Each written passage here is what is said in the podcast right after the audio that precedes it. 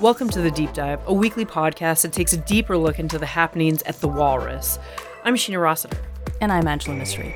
On this week's episode, the United Nations Migration Network has urged governments not to deport people during the pandemic.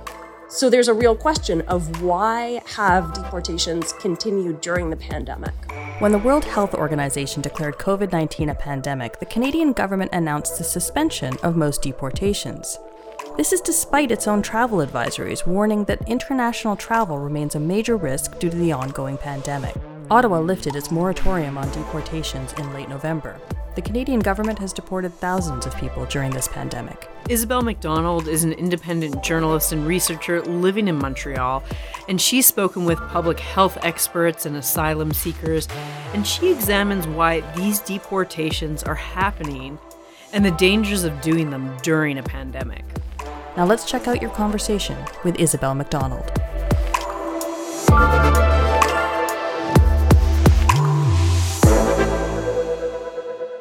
Can you take us into why Canada is deporting people during the pandemic?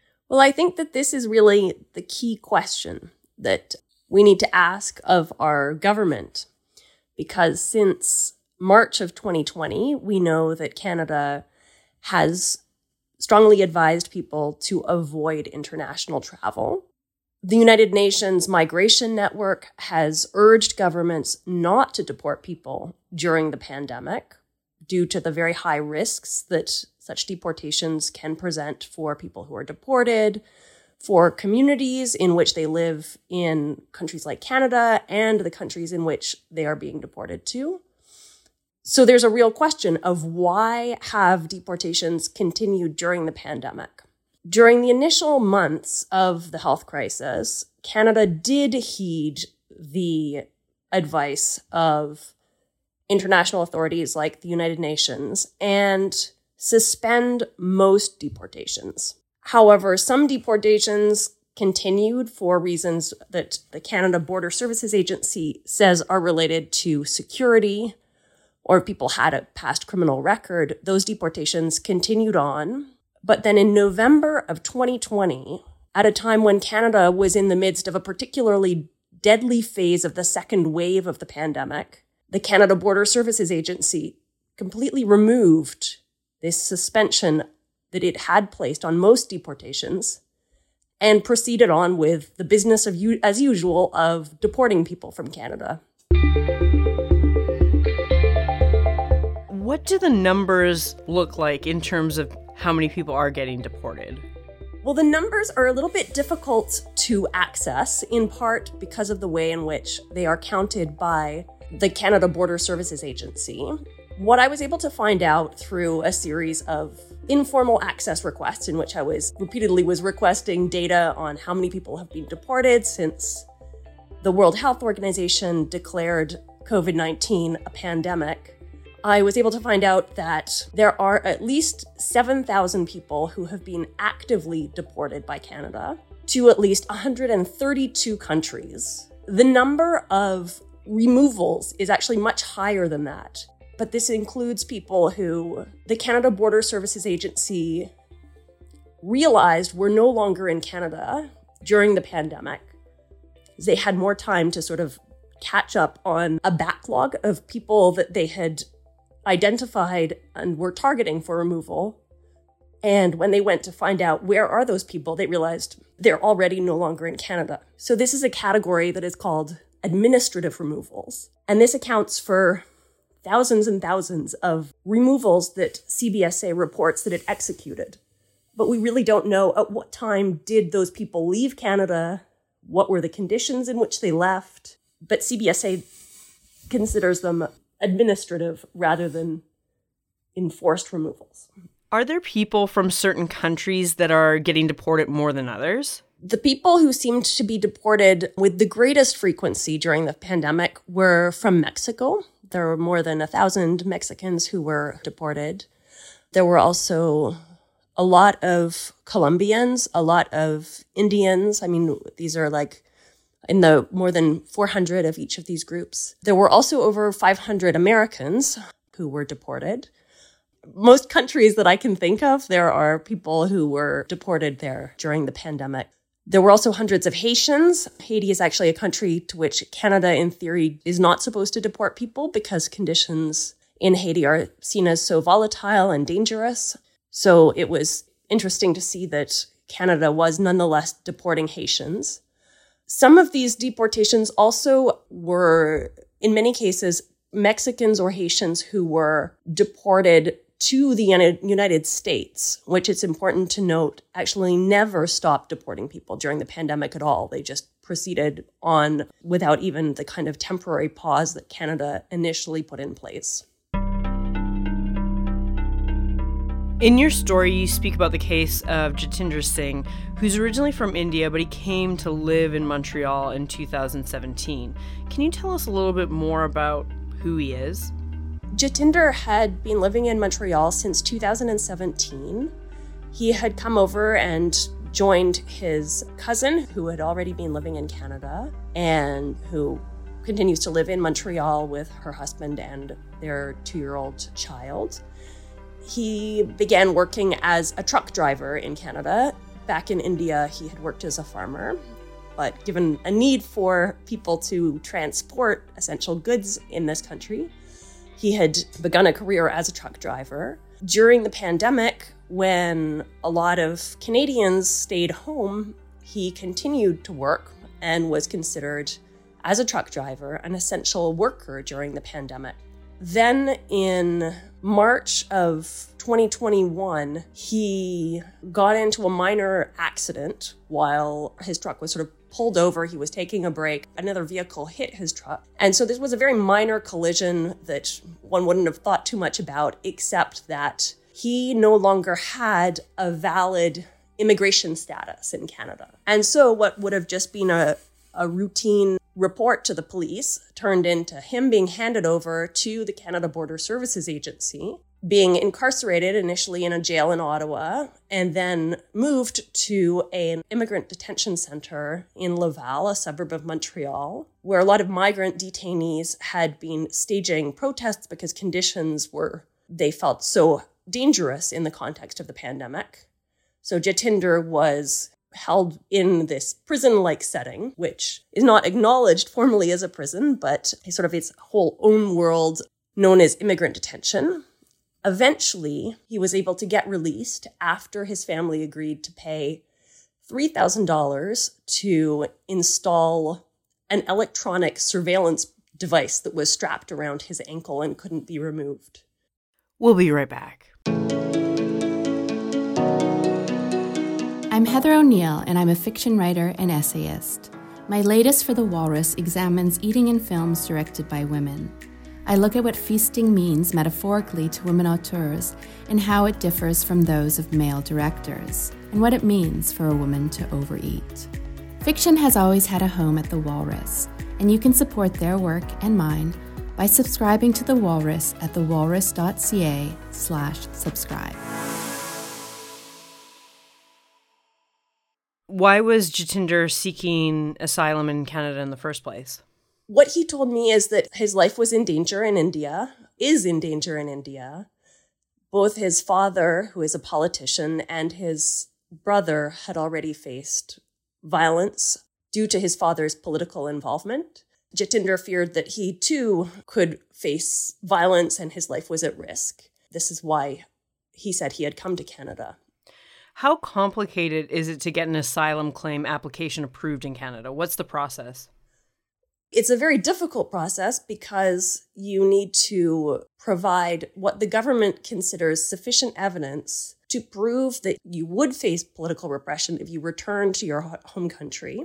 And this criteria needs to fit. You need to have supporting documents, which are often very difficult for asylum claimants to obtain. It's not always possible to get a government that is oppressing you to furnish documentation that will allow you to make an asylum claim.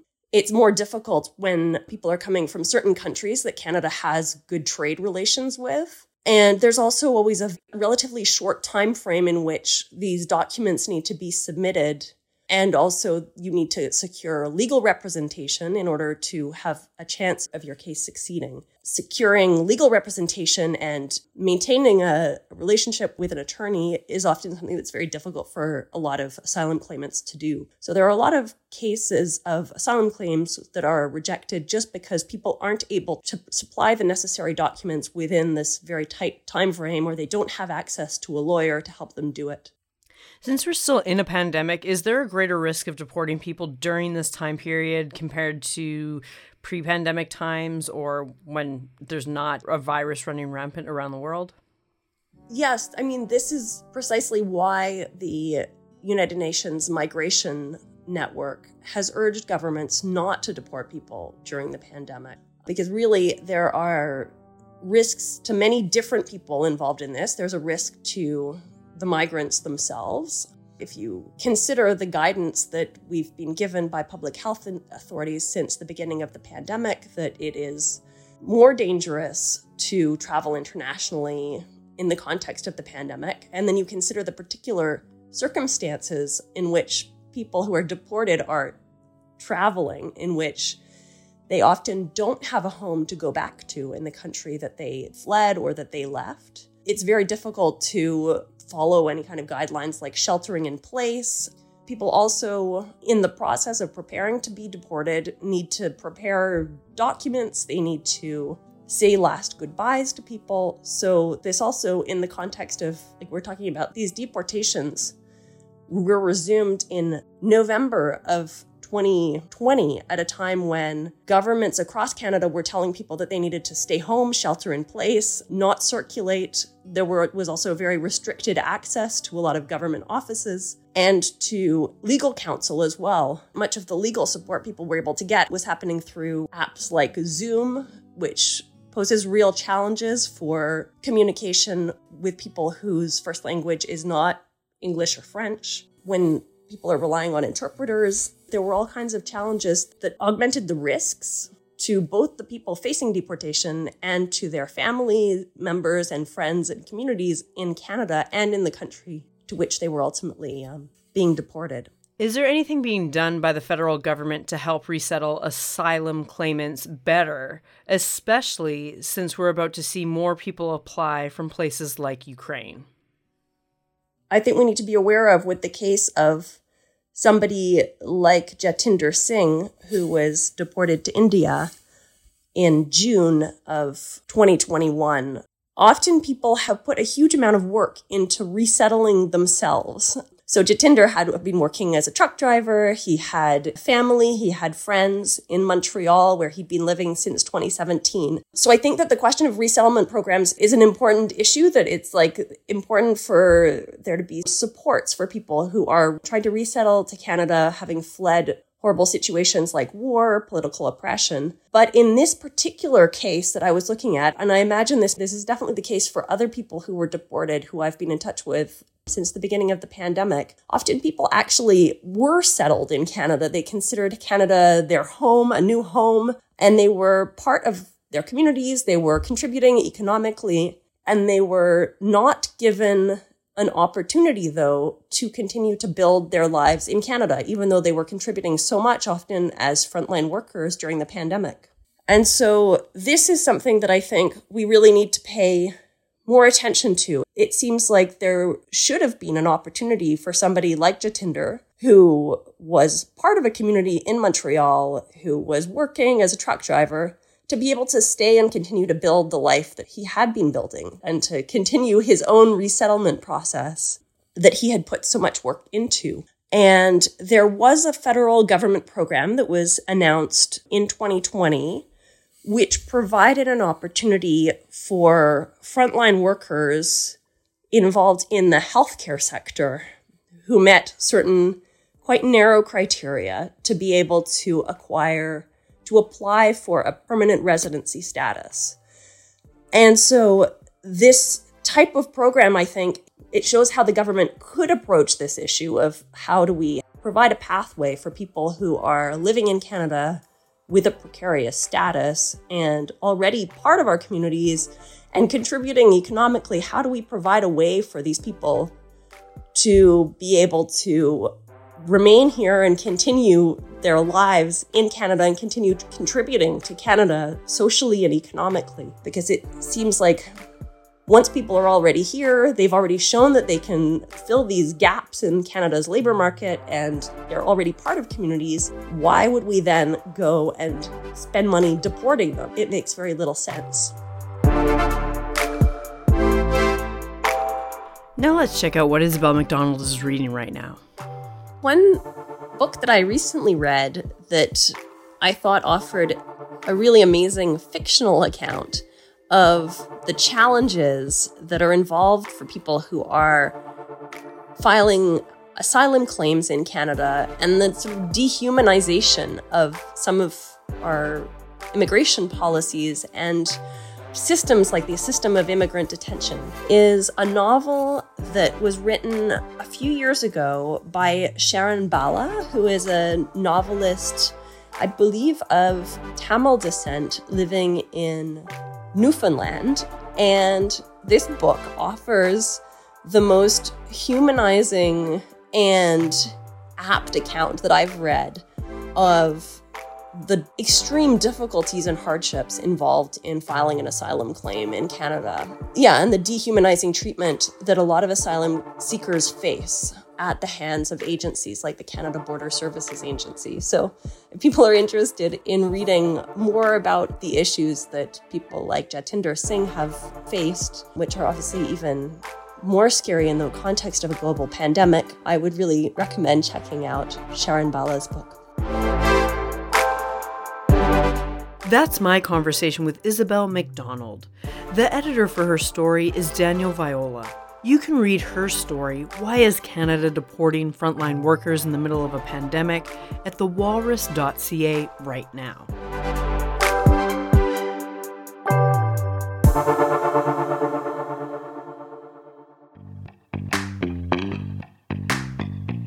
I'm Jason Herderick, and here's what we've been talking about this week at The Walrus. Our Oscar plan included watching, gossiping on Twitter, and sharing our past film and Oscar content from the Walrus accounts. It did not include getting ready for Will Smith to slap Chris Rock and then win the Best Actor Oscar. But like his backstage support, we can roll with it. It brought to mind Daemon Fairless' story on anger, violence, and how he copes with it. We've also got an episode of the conversation piece coming up in a few weeks about toxic masculinity, featuring Jake Stika. We had a going away party for our own Andrea Boyd, who is moving on to what sounds like a great gig at the Federation of Canadian Municipalities. So the position of Director of Partnerships and Sponsorships is up on our careers page at thewalrus.ca slash careers. And Canada is going to the World Cup for the first time since 1986. Not as long ago, but from our archives, Richard Poplak wrote about why soccer should be our national sport, and he may find some support for that this year. As always, the links for all these articles can be found in the show notes for this episode.